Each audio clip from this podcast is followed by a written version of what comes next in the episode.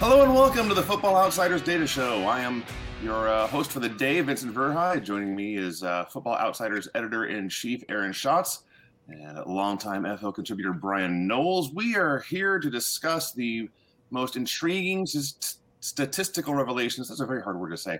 Uh, week two in the NFL. How you guys doing today? I'm good. Yeah, I enjoyed last night, if only because the Eagles. And we, Brian, how are you doing today? Uh, you know, it, has been a late night. We got a, a weird doubleheader on Monday, but I'm excited and ready to go here for the uh, first data show. All right, well, we will get that underway. We'll try to solve Aaron's microphone issues. But in the meantime, while we're waiting for that, I got exciting news. I got exciting news for everybody. It's about Underdog Fantasy. You can go to Underdog Fantasy, play on Underdog Fantasy with us. We will double your first deposit up to $100 with promo code OUTSIDERS. That's O U T S I D E R S. You know, even with NFL best ball season over, Underdog has other user friendly game formats to spice up all the games. You can try their Battle Royale, a six round best ball style draft with simpler chances to win than traditional daily fantasy sports sites. Or try their pick'em games, where you can wager on players' chances to go higher or lower than their even in states where traditional prop betting currently isn't available. Underdog is the fastest growing fantasy site around. Join the fun over at underdogfantasy.com or download Underdog in the App Store and use promo code OUTSIDERS now to double your first deposit up to $100. That's the ad read. We're done there.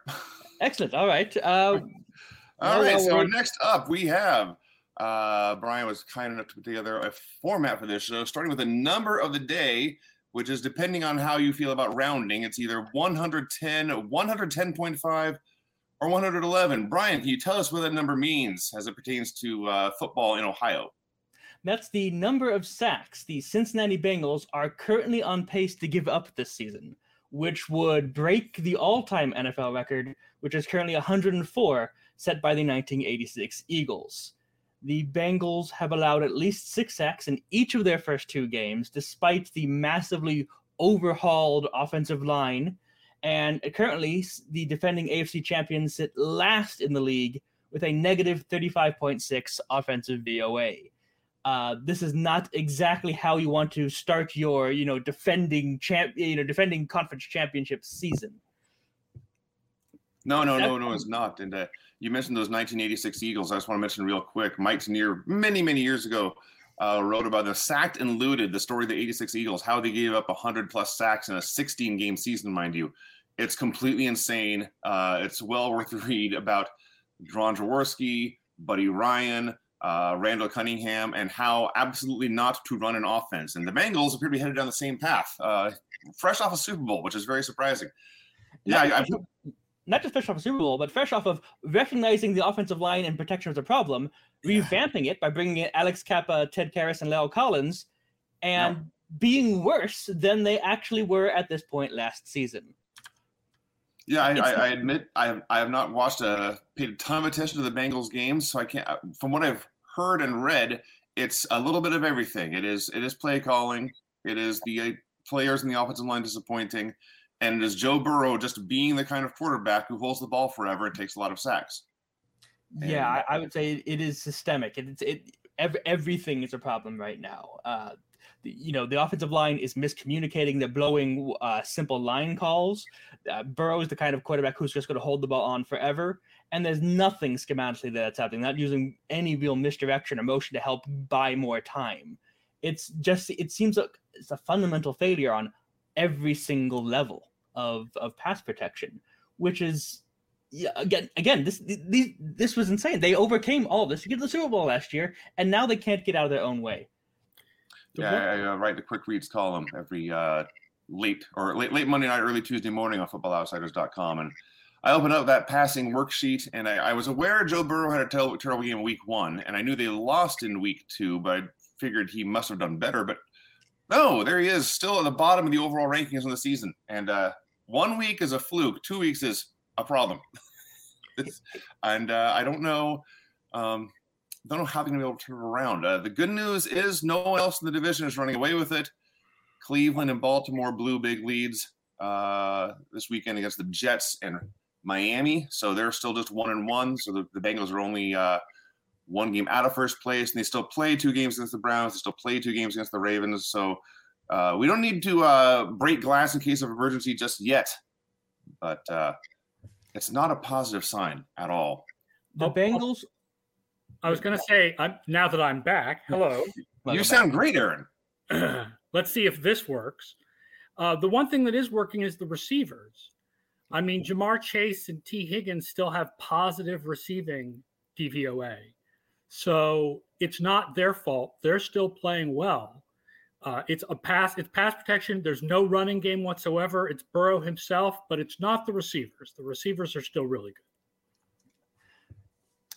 And, and for all of this, if they make uh, if they're if their long snapper is healthy and they make a kick in week one, and uh, if they have a better final drive than they did yesterday in week two, they got the ball back with a chance to to, to go ahead and went uh, three and out with three completed passes. But if they just play a little bit better at the end of games, they're two and zero, oh, and you know uh, people are worried about the sacks, but it's it, it, it feels much better, you know. The Bengals are the first team in the Super Bowl era to start 0 2, despite being a seven point favorite in each of those games. They're the first team to start 0 2, losing on the last play of the game, uh, or being tied or ahead after the last play of the game. The Vikings missed a field goal last season or whatever, but they're the first team to actually lose a game when the opponent scored the winning point at the last play of the game two weeks in a row. They, have been horribly snake bit yeah. uh, to this season. They, they, they, had a post game win expectancy of 60.8% in week one. The, you don't expect to have to use a backup long snapper. That is not a contingency that I think it's really reasonable to expect to, to prepare for.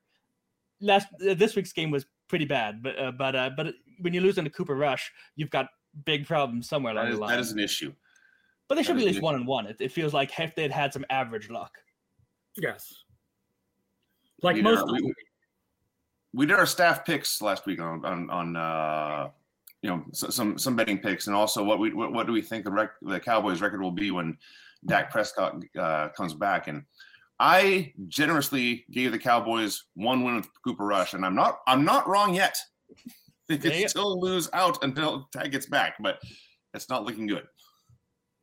I kept trying to figure out if Cooper Rush was good, or was he just just Noah Brown was just making some incredible catches. Like I I still feel like in the long run, Cooper Rush is going to be a below average quarterback. Like, but the fact is, he's had two games now as the starter, and he's been good in both of them. Yeah, he might be just an adequate replacement level player, and you can get things done with an adequate replacement level player. Does anyone know off the top of their head when he was drafted? He's undrafted. Oh, even okay, there you go. So we go from undrafted Tony Romo to uh, what was Dak, a third round pick? Fourth round pick or fourth, even better, to, to, to undrafted Cooper Rush. So The Cowboys got a knack for finding quarterbacks uh, under rocks, apparently. So moving on, I mentioned the Bengals and how they're still alive and well in the uh, AFC North there because the Baltimore Ravens shockingly lost to the Miami Dolphins. This was a game I was watching closely, and I could not believe my eyes in that second half. Uh, Lamar Jackson put the I got that long touchdown run. I think the uh, Ravens went up 20 to 7 at that point, but uh, I just wrote about it. I should look it up. But suddenly, Tua, Tagovailoa, Tua Tagovailoa was unstoppable. Suddenly, Lamar Jackson couldn't convert in short yardage. Uh, failed fourth and goal play in the second half came back to bite him, and you blink, and the Dolphins have won. It was it was crazy. Uh, we had the second and third best DYAR games of the season so far, only behind Patrick Mahomes massacre of the Cardinals in week one. Tua is the fifth player ever to throw for fourth, four fourth quarter touchdowns. The first one who actually needed those to win in regulation. There have been others who were in blowouts one way or another. another. Uh, and my, my favorite stat of this is the last guy to do it was Sage Rosenfels. And uh, we were discussing this on the Football Outsiders Discord, and a reader said, Man, I wish I had been around to watch that. And of all the things I have seen in Football Outsiders chat, I wish I had been around to watch Sage Rosenfels. Is not something I was expecting to see. Yeah, it makes you feel old, doesn't it? A lot makes you feel old these days. So much makes me feel old. Uh, that that Sage Rosenfels game, Rosenfels uh, turned the ball over four times. The Texans turned it over six times, which is why he needed to throw all those fourth quarter touchdowns. but they lost because that was also the day that Rob Bironas kicked uh, eight field goals to break the NFL record, and the Titans ended up beating the Texans uh, 38 to 36. The other quarterbacks to do it are slightly better crop. Uh, uh, Ken Stabler did it in 1980. Joe Montana did it in 1989 in the in the famous game at Veterans Stadium where he was sacked eight times in the first quarter. And Vinny Testaverde uh, did it for the 2000 Jets in the Miracle on Monday night, where the Jets scored 30 points uh, in the fourth quarter to come back and eventually beat Jay Fiedler and the Dolphins. Yeah, 35-14 is how big that Ravens lead got before uh, the Dolphins came back and won 42 to 38. Just just to point out how crazy that win was. The post-game win expectancy formula gives Baltimore a 99% chance of winning that game. Now, I have not done the post game win expectancy formula for a lot of past years yet, right? I've only done it for just since 2020. But since 2020, that is the most unlikely win that we have seen. Uh, not only did Baltimore have a higher DVOA than Miami, they were they were better passing the ball. They had a big special teams advantage because of the yeah. touchdown return by Devin mm-hmm. Duvernay. Mm-hmm. Miami had 11 penalties, eight of which were accepted. Baltimore had two penalties, only one of which was accepted, and the higher DVOA, and they still lost the game. It's crazy. It was a crazy comeback. It's crazy looking at the play by play that Baltimore lost that game. Uh, and I really feel like going forward, I have more faith in Baltimore than I do in Miami because I think the things that went wrong for Baltimore are more luck driven, you know, fumbling at the goal line kind of things that, you know, are going to be righted over time. Uh, whereas Miami, you know, Tua's deep throws, by the way, they hung a little bit. Those oh, were yeah. not rockets. Right. No, those, those were Tyreek Hill highlights. They were not Tua Tagovailoa highlights. Right. So I, you know, I still feel better about Baltimore coming out of this game than Miami. If you're if you're gaining 8.8 yards per play, you're winning the game 99% of the time. That's the Ravens' yeah. story. It's the 14th most yards per play by a losing team in NFL history. And most teams above them, you know, oh, they had three turnovers or they committed 57 penalties. Like, like I said, Ravens, no penalties, technically no turnovers because that was a, the, the fumble was a fourth down play they recover themselves. Usually, when you have someone gaining so much offense and losing, it's because they made some horrible mistake somewhere. And they really didn't. They just don't have cornerbacks that could match Tyreek Hill and and, uh, and Waddle uh, on so much offense and losing. Yeah, yeah, and and, and uh, Tagovailoa, especially his DYAR was lower than expected for a guy with six touchdowns because you mentioned the turnovers, and he also had a bunch of, you know, relatively speaking, a bunch of incompletions, and he also had a lot of short completions that didn't really go anywhere. So their their their offense was not smooth. It was nothing, nothing, nothing touchdown that kind of day. Um, and usually that kind of success is unsustainable and, and hard to maintain from week to week. We'll see how it goes. This is still an evolving Dolphins team with a new coach and, and a new talent everywhere, and probably still gelling and still learning how to play together. So, uh, you know, it's an exciting thing to watch. But right now, they're, you know, they're two and zero oh and tied with those Buffalo Bills. So that'll be a matchup looming on the horizon. That, that, that's this week. That, that will be fun. Yeah, I, I, like, I like the Bills in this game. The line is something like five and a half. I'll take the Bills the points. Yeah, yeah. give the points. I mean, pretty much. Yeah. Is, is the game in Buffalo? I believe so. Yes. Yeah. No yeah, no, the, the Bills, right? You know, the Bills were uh, the consensus Super Bowl pick coming into the season and have done absolutely nothing since then to change anyone's mind, yeah. unless changing their mind to bet more money on the Bills. And they haven't done that. Yeah. Uh, one quick footnote we have here, but just before moving on, Tyreek Hill and Jaylen Waddle, the first teammates in NFL history to go over 170 yards and two touchdowns each.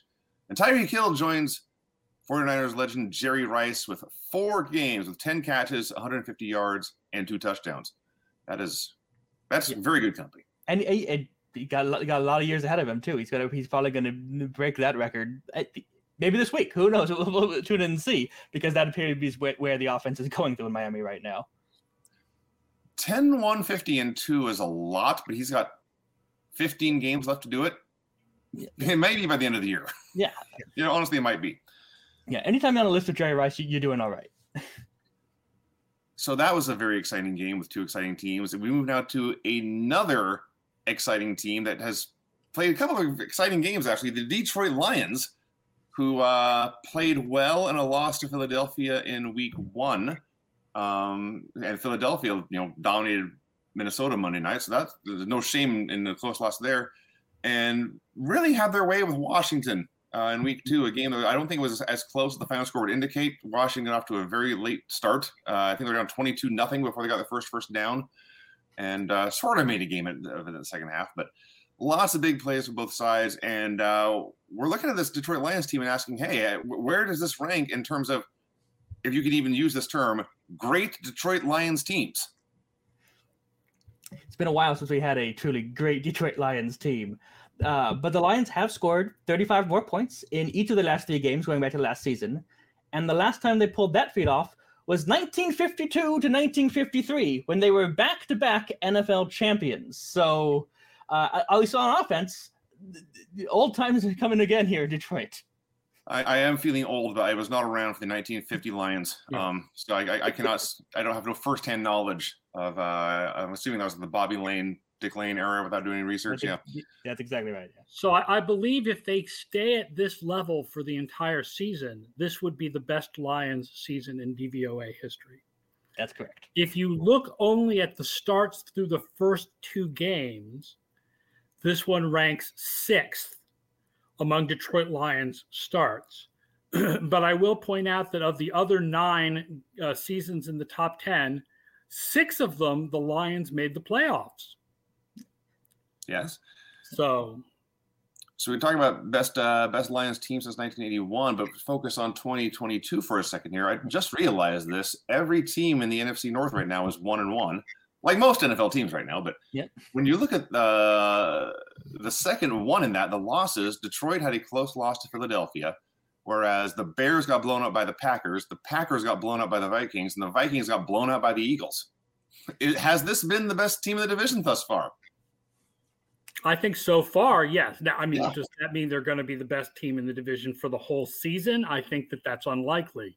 But so far, this has been the best team in the division. You know, and you're talking, you know, two games is a significant part of part of a season. If you, you know, you get get get to a hard enough start, doesn't matter if you come back to the pack a little bit. Yeah, but and and they're not just uh they're not just grinding out lucky wins and fluke wins or anything. They, they got explosive playmakers. DeAndre Swift has been a stud for two weeks. Uh, Amon-Ra St. Brown making plays in the air and as a runner. And Jared Goff, you know, he was, I, have written about him before. He amplifies the state of his team. So he was on a terrible team last year and looked like a terrible quarterback.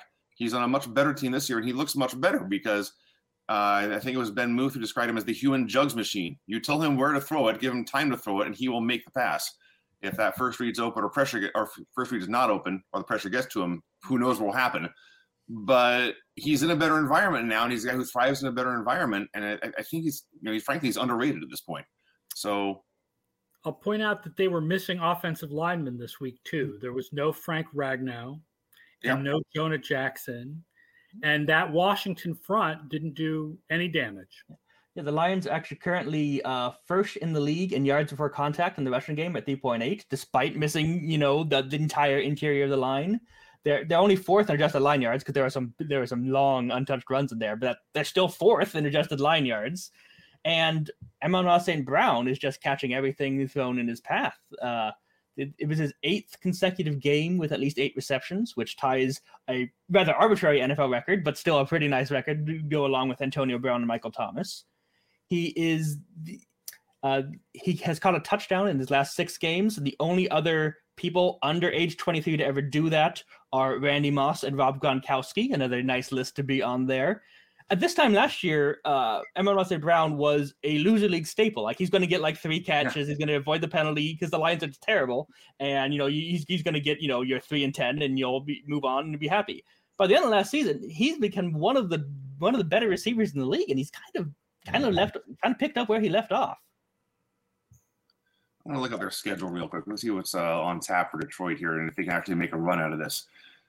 We have uh, week three at Minnesota, so we'll find out a lot about both those teams real quick.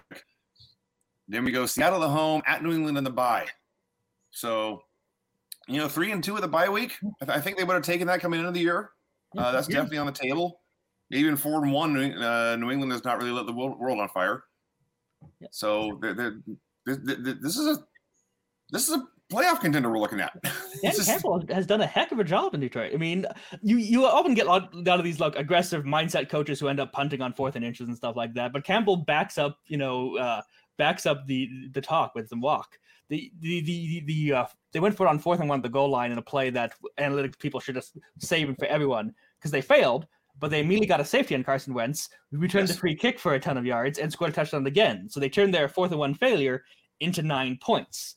And I just love that we're seeing Campbell keep doing this while having a lead because it, it's one thing to go for these fourth and ones and fourth and shorts when you're trailing and you're looking for those big, you know, big swing kind of plays. It's another to follow the stats when you have the lead and are willing to like stick with the numbers and stick in being being aggressive on on offense and not and just trust your defense that if you fail you'll get a good play there.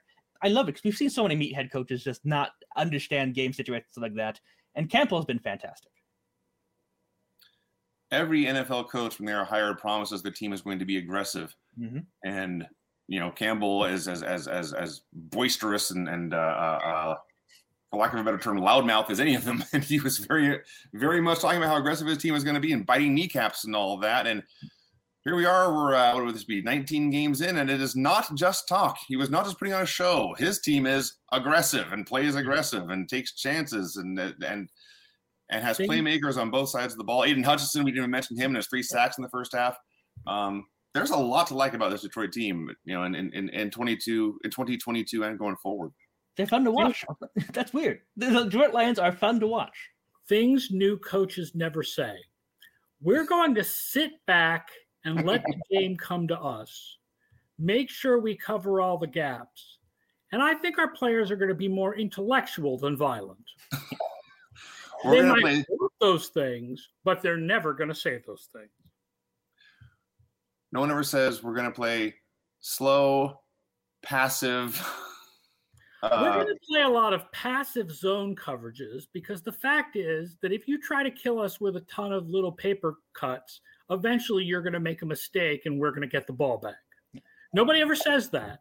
They no, do it, but they never say it. We've got a lot of young prospects who are going to take a lot of time to really gel together. So there's going to be some ur- ugly learning pains here for about 10 weeks.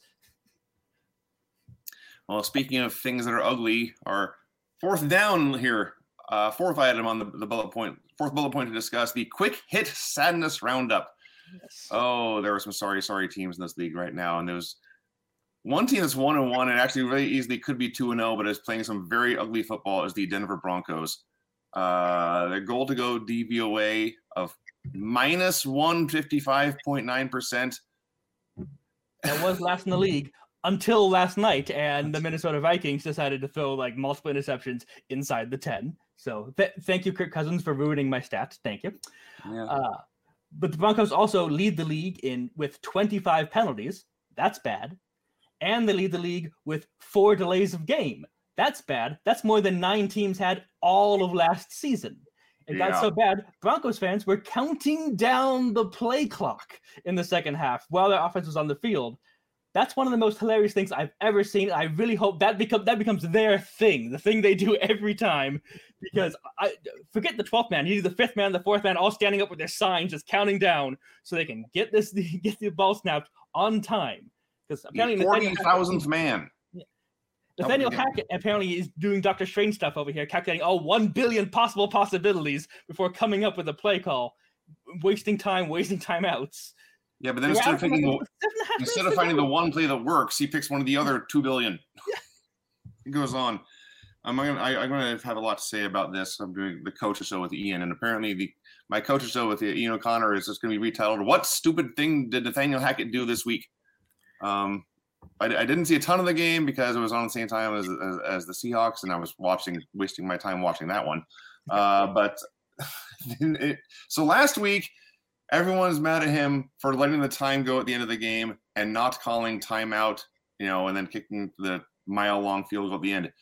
This week, apparently, because of troubles getting the play off, the Broncos were out of timeouts in a close game halfway through the fourth quarter. just a amateur hour timeouts. So to an hour amateur hour ramshackle first week of preseason game here, two weeks into the season. Now I mentioned those Seahawks, and we have to talk about their uh, what's what's the word impotence, their complete inability to move the ball. They had w- one good half on offense when Nathaniel Hackett's Broncos forgot to cover tight ends, and in these six quarters since, it has been brutal watching this offense go. Uh, Geno Smith set the record for completion percentage in a game where the offense scored no points, which is not a record you want to have. He sure can check down. He Man. completed eighty percent of his pass attempts. That's usually pretty good. what's what's amazing is last year, what was remarkable about the Seahawks offense was how few plays they ran. Yeah. And this year, they're running even fewer plays than last year. It, it turns out th- th- things in, in Denver are not going uh, as well as they could for Russell Wilson, but it, he may not have been the problem in Seattle. He may not have been the issue with Seattle offense. Stunning, I know, but there there are people who are expecting there. I swear to God, there are people who are expecting that to be the case, and it's not. Yeah, if you want three yards and third and ten, have I got a quarterback for you? Um, they got 85 running backs, and uh, none of them had a day running the ball. They put all four on the field at one point and, and let them throw the pass instead of Geno Smith. It was intercepted. It was not close. They're, they're just lost, man. Pete Uh, their only points came on a blocked field goal, return for a touchdown. Uh, Michael Jackson, by the way, having a hell of a year with that uh, blocked field goal and the fumbles in, in week one. That was all him. So uh, he's been a thriller for Seattle and and a pun you will hear 18 times a week uh, for the rest of the year because there's nothing else to talk about because the team sucks so bad. Pete Carroll already this week has both said they need to run the ball more and trust Geno Smith more. So apparently they just need to do more, just in general. Just, just do more Yes, plays. because they're not running many plays. That's what I just said. It's just that they, they're running fewer plays. Let they absolutely. That's what they need to do. More, just more plays. There need to be more plays. You know, we're, two, we're two games into DK Metcalf's uh, giant contract extension, and he's averaging something like six or seven yards per catch. Oh, this Not ain't on him. Yeah, It's- it- it- and that's not a reflection of him. I, I, I made this, I posted this on Twitter, and people thought I was critiquing DK Metcalf. And I, no, no, you don't understand. This is not a, this is not a reflection of him. Given his skill set, why are you even throwing him the ball within six yards of the line of scrimmage regularly? Why are you throwing screens and hitches and slants to the guy who's not very quick but is incredibly fast? Yeah. You run throw him 20 yards downfield, let him j- out jump everyone because he's so huge and I don't know. That was the meme when he was coming out. He can't turn to his right or left. He runs straight, he runs fast, and you throw him the, the go route. That's all. He's a freight That's all train. you need to do. Yeah. He's a freight trainer wide receiver, yes, and, and they're they're trying to make him uh, Samuel is like Rondale Moore. Just not what I would do, but hey, I'm not a coach. And then another sorry team. Really, it was just a few minutes at the end of the game, but we have to talk about these Cleveland Browns. They were ahead 13 points with uh, inside the two minute warning, and let the Jets come back and beat them. If And Nick Chubb is had stunning. if Nick Chubb had me. fallen down at the one yard line, the game would have been Yeah. over. Instead, he scored a touchdown, and the Jets came back. It was not quite Todd Gurley accidentally scoring for the Falcons a few years ago when he was trying to go down and they pushed him into the end zone, but uh, kind of a similar situation. And uh, you know, we've talked about Cleveland being the factory of sadness basically since the New Browns debuted uh, in '99, I think. Uh, so in the 21st century, there have been three teams that have won when trailing by double digits with three minutes left in the game. It was this, this year's Jets, the 2013 Patriots, and the 2001 Bears, all of whom were playing the Cleveland Browns. That is insane and true.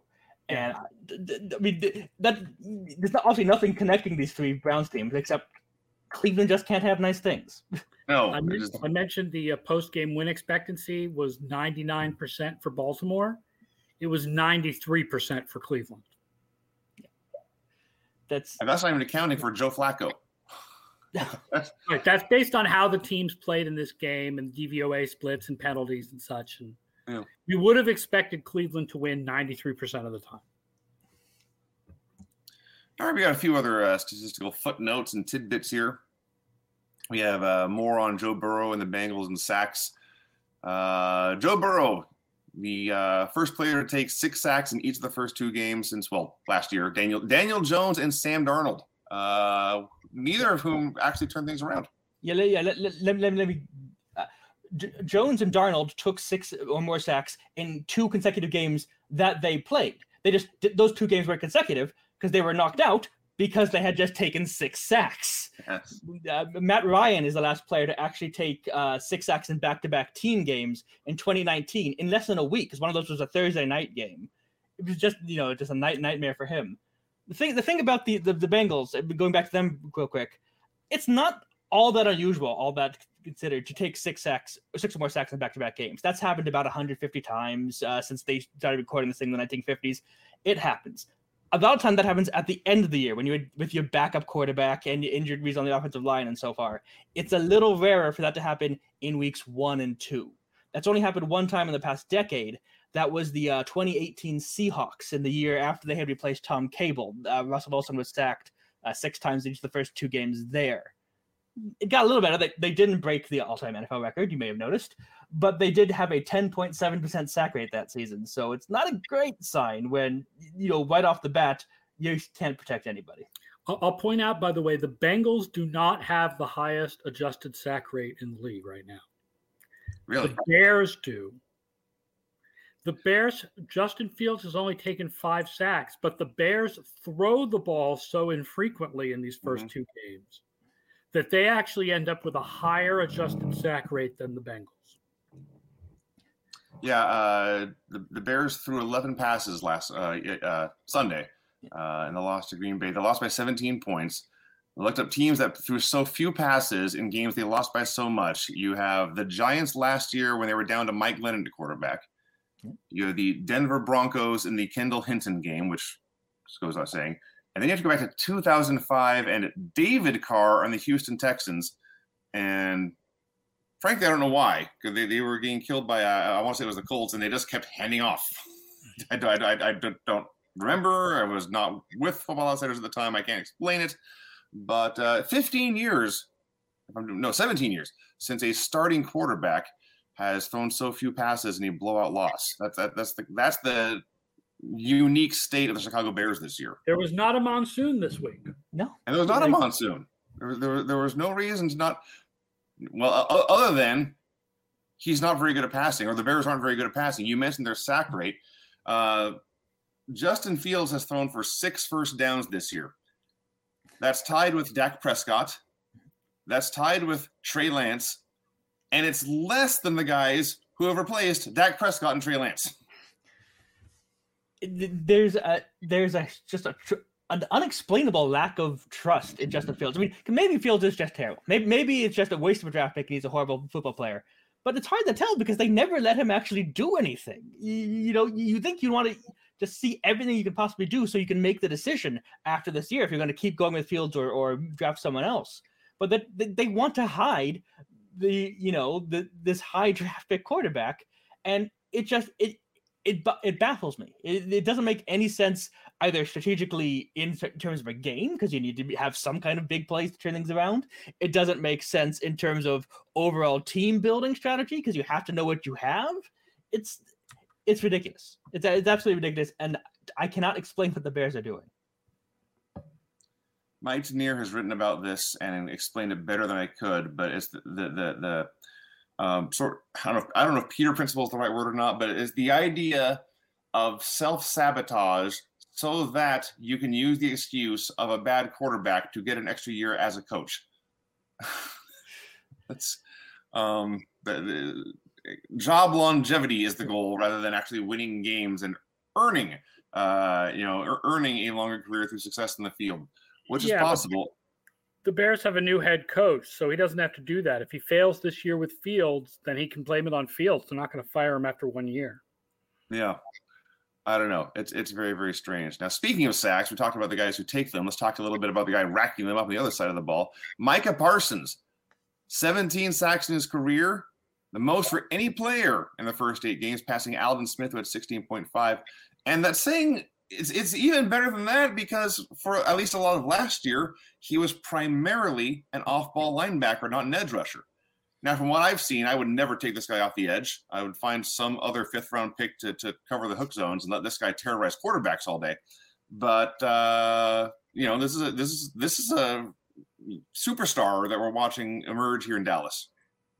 Yeah, I mean, I, I, I know the coveted first 18 game sack record is one everyone was keeping track of leading up to the game. But it's still like it's a, it's a hotter start than we've seen any other pass rusher in history. It's it's a uh, when I was running Scramble last year, we uh, uh, several large rants about like the Pro Bowl voting and the All-Pro stuff that Parsons was listed as linebacker and the NFC NFC was crowded with linebackers, and we had you have to give a spot to Parsons because he was so good. He's, he's not a linebacker. He's he's he he is last an adequate defender. Last year, he played more at off ball linebacker than he did at the edge. This year, it looks like it's the opposite. This year, it looks like he's playing more on the edge. Fingers crossed. You know, that, that, that continues because that's his skill set, and he's incredibly good at him. Let him be, you know, Reggie White. Let him just rush the passer nonstop, and you're going to keep getting these insane numbers. Well, his skill set is diverse. He can do both, but the edge rusher yeah. is so much more valuable. Lawrence Taylor could cover pretty well too. That that's not what you know. That's not what what we remember Lawrence Taylor for. Yeah. Oh, yeah. Yes. Yes. So looking around a little bit more here, uh, let's see. We covered the Ravens, eight point eight yards per play in a loss. Uh, uh, the uh, saw the record. Uh, the Jets beat the Chiefs in 2017, 38-31. Chiefs averaged 10.3 yards per play with no turnovers.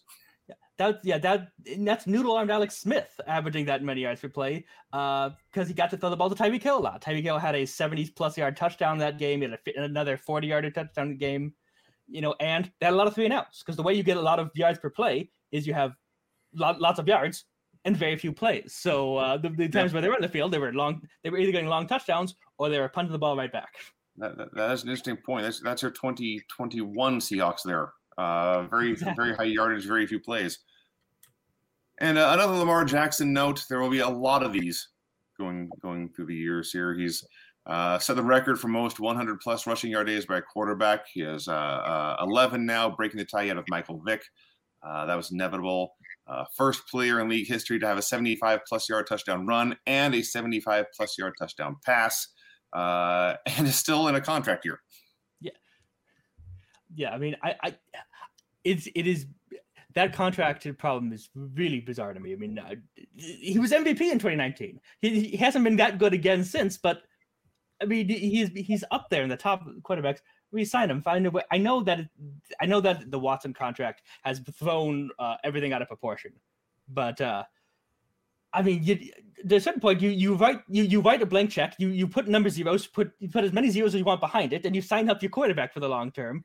The Ravens he, haven't had it. He wants the Watson guarantee. He wants the yeah. Watson guarantee, and no other team in the league other than Cleveland wants to give that out to anybody.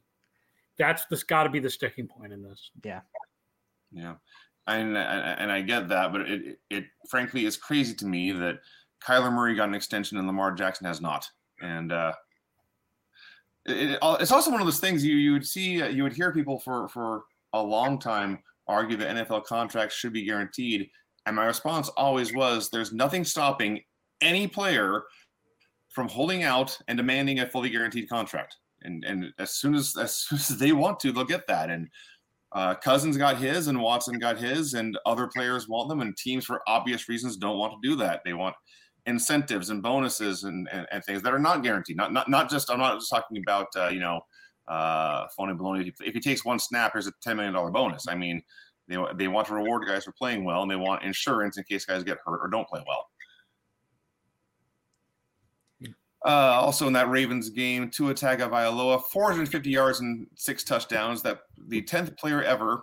It's quite a list here. Uh, you have Tua, you have Patrick Mahomes, Drew Brees, Ben Roethlisberger, Peyton Manning, future Pro Bowler Matt Flynn, Joe Montana, Joe Namath, Y.A. Tittle, one of my favorite names ever to say, and the immortal Johnny Lujack. So yeah, Flynn does really stand out there, doesn't he? In that list?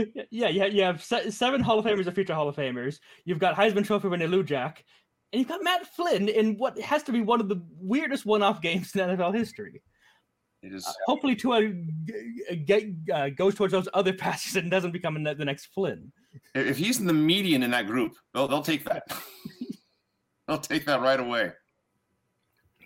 Tua had a yeah the, the other because uh, Tua's game was so amazing that like there's all kinds of records and stuff that go along with it. He had three touchdowns of 20 or more air yards in that game.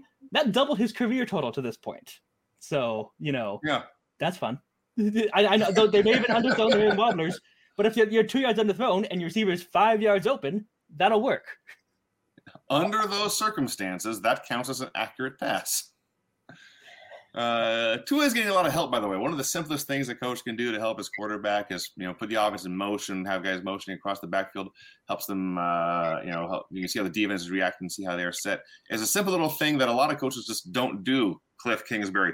But uh, the 49ers have always been high in that category, and Mike McDaniel came from the 49ers system, and he's trumping them in the motion department. 77% of all plays he's using motion, 45% of the time at the snap.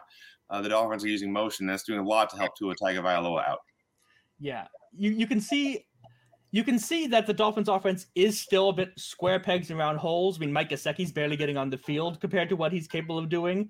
But you can kind of see this is the plan. We're going to bring the Shanahan offense over here, but with the, the highest caliber speed receivers we can find. So you can. This is a team that is going to be better next year than they are this year. I know they're tied to the Bills, but I think that's going to be a temporary thing. But you can kind of see the the, the nuts and bolts of, of a really good offense here. And I, McDaniel's impressed me through the first two weeks. I know the Dolphins haven't looked great, but seeing how the offenses look this year compared to how they've looked in the past couple of years, I, I, I'm impressed especially when you look at some of the other new coaches in the league and how, how they've gotten their starts going. I think I think McDaniel's having a good a, a good a good uh, a good opening. I mean, I think McDaniel's looked. The offense has looked really really good. The defense looked terrible this week, and the special teams had a problem. But the offense has been fantastic. They're number two in DVOA on offense this year. Yeah. And and you know they they a lot of that is, uh, it, I mean it's, it's a team sport team, every team production. But if you want to credit most of it to one person over another, I think a lot of that is goes to Tyreek Hill, um, who's a, a, a, unique talent. You know, you can't just go out and find a Tyreek Hill. You can't just say, "Hey, let's draft a Tyreek Hill this year." They're, they're, they're not out there, and they paid a massive price to get him. And uh, it has you've seen why, and he, he has changed the offense by himself. So we talked a lot here about uh, the Dolphins and the Ravens and the Bengals. We have not talked a lot about Arizona and Las Vegas, and I've taken a few shots at their coaching and and and and their quarterback. But let's not ignore the fact they won this week, uh, and they won in unusual circumstances, down 16 points uh, with 12 minutes left. Came back, got got the two touchdowns and the two two point conversions to tie, and then got the fumble recovery to win in overtime. You know, ups and downs, highs and lows here. They, they, they got you know slaughtered by uh, Kansas City last week. Got some garbage time touchdowns to make the final score look more respectable than it was, and fell by. I think they were down twenty nothing here in this Raiders game. They, they I know they were down, you know, at sixteen points. I just said, and uh, Kyler Murray had his a lot of struggles, and he had a lot of magic spells and pixie dust. Um, the, the, the funniest two point conversion I've ever seen in my life. I assume if you have not uh, uh, by now seen the 80 uh, some yard run for a two yard gain set to Yakety Sax, which is the funniest two point conversion I've ever seen. Um, I think he went right, left, right, all the way to the left hand corner of the end zone before he, yeah. before he finally crossed in. So 21 seconds for that play to happen. 20, 20 21 second play. And officially, it was a two point conversion, so no time went off the clock. Um, the funniest thing about that play to me is there were open receivers at the beginning of the play who kind of just didn't get, a chance to go see because partially because the offensive line was busy caving in. Like any other quarterback in the league, I think just immediately just, just falls down there because everything has gone down there. I ha- being you know we're both NFC West fans. We have seen Kyler Murray do this over and over and over again. He is just Houdini in the pocket. Like if I if I knew my play was going to start with my offensive line just parting the Red Sea. I don't think there's any quarterback in the league I'd rather have than Kyler Murray because he always finds some way of just some nonsense in the backfield to make something happen. Well, the um, I think it was that two point play, or maybe it was his touchdown run, but you know the Raiders don't blitz a lot. You know, just will not blitz a lot. And on, on one of his scoring runs, I think they actually had a two man rush with a defensive tackle playing spy. That won't work. that is not an NFL's caliber scheme um, uh, and especially against Murray. And I, I guess I should have looked the numbers up before before this, but he's not Patrick Mahomes. You can blitz him; he will make mistakes. He'll make a lot of mistakes. He'll make really bad mistakes if you put if if, if you force him. And if if you just sit back and, and count on your standard four man rush uh, to get to him, seams will open up, and you know he's he's really small, very very small. You, know, you ever try to tackle a rabbit? Uh, it's hard, and uh, he'll, he'll find very small seams in, in your in your in your pass rush, and next thing you know, it's a first down. They're moving the sticks when you had everything covered. And uh, anyway, I'm rambling now. Um, so how, how, are we feeling about these Cardinals? Do we do we think? Uh, I, I put up a poll: who's going to win this NFC NFC West? They are like the NFC North. All four teams now are one and one, and uh, maybe this is just because I have a lot of Seattle followers. I don't know, but the, the Cardinals actually finished fourth in the poll about who would win the division, which baffled, blew my mind because Seahawks stink. But um, are we trusting them? Do we think they're going to be alive for, for the in the playoff race come December? I'm still not a big fan of the Cardinals this year, but I will say the defense impressed me this week in that Byron Murphy kind of shut down Davante Adams. Mm-hmm. Like, uh, where did that come from? Yeah. Um, and so that made me feel like the Cardinals have a little bit more hope for their defense to not be horrific all year. Um, and if the offense can do the kind of things that they did this week in the comeback, then they could be a good team. But overall, I'd rather have the Rams than the 49ers. Yeah. Because the Cardinals have played, played two good quarters uh, uh, so far this season, and that's not going to cut it. No, that, that that's a bad rate. Um, we haven't mentioned the Colts yet, but the Colts have played nine quarters this year, counting the overtime week one, and I believe they've been shut out in eight of them. Uh, yeah, the Colts got smashed. It's um, it's going to be the subject of the DVOA commentary and any given Sunday this week. The Colts got completely destroyed this week. Yeah, they are they are zero oh and eight in their last eight home game, uh, eight road games in, uh, against the Jaguars, be, be that in London or Jacksonville. Uh, the Jaguars have shut the Colts out three times since 2017.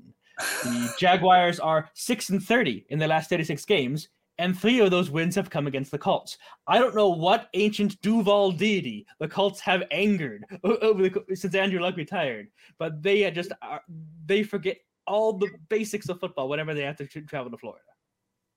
All I know is I picked the Jaguars to, as the team to beat the DVO, DVOA projection, and they are in first place. And uh, go Jags! Uh, as I said recently, division favorite. They're number two in DVOA, even though that's only two games. It's just basically that's one game. They were at 110 percent this week, like just destroyed the Colts. That's that that has to be incredibly frustrating if you're a Colts fan. Like like infuriating. You you know you bought Matt Ryan and you oh, you've upgraded from Carson Wentz. You were so close to making the playoffs last year. This year you're going to go in Jacksonville. You're going to prove that last year was a fluke. You've upgraded and just nothing. You don't even show up for the game practically. It's I know that they were missing Michael Pittman. They were missing um uh, uh Leonard. Yeah, they, they they were missing players. I get it. It's still the Jacksonville Jaguars. You, you know if you are if you are a playoff caliber team you should be able to be. I, I know that that that we, we like them as a sleeper team, and whatnot. You should still be able to beat the Jack. Beat them. Jeez, you should be able to just at least be close to them. Yeah. So you should be able to score. Yes. Yeah. You should be able to get points, any point at any at some point in the game, get some points, and they never got close. Well, that's about all I got on my docket here today. I'm not actually almost an hour, which kind of surprises me. But uh, let's see if there's anything in the uh, comments here. We got a bunch of them in the last like 15 minutes after silence for the first half of the show. Basically, just that the Colts look awful and that the Colts have been downgraded to geldings, and all that's true. I, I the Colts, I think, are in last place after two weeks. They're downgraded to geldings. Yeah, yeah, because they because they have the worst divisional record, so and they have the tie. They're, they're last in DVOA uh, after two weeks, I believe. I would think so, yeah. and, and, it's well earned. It's well earned. yeah. All right. Well, thank you everyone for joining us. I appreciate you taking the time out of your day to uh, uh, uh, listen and, and watch. I hope you had a good time. Let's do this again next week, fellas. That sounds good. All right. Every thank Tuesday, you. 1 p.m. Eastern. Yes, next Tuesday, 1 p.m. Eastern, we will talk all the news of week three and talk about how great underdog fantasy is because we like them so very, very much. Thanks for listening, everyone, and we will talk to you next week.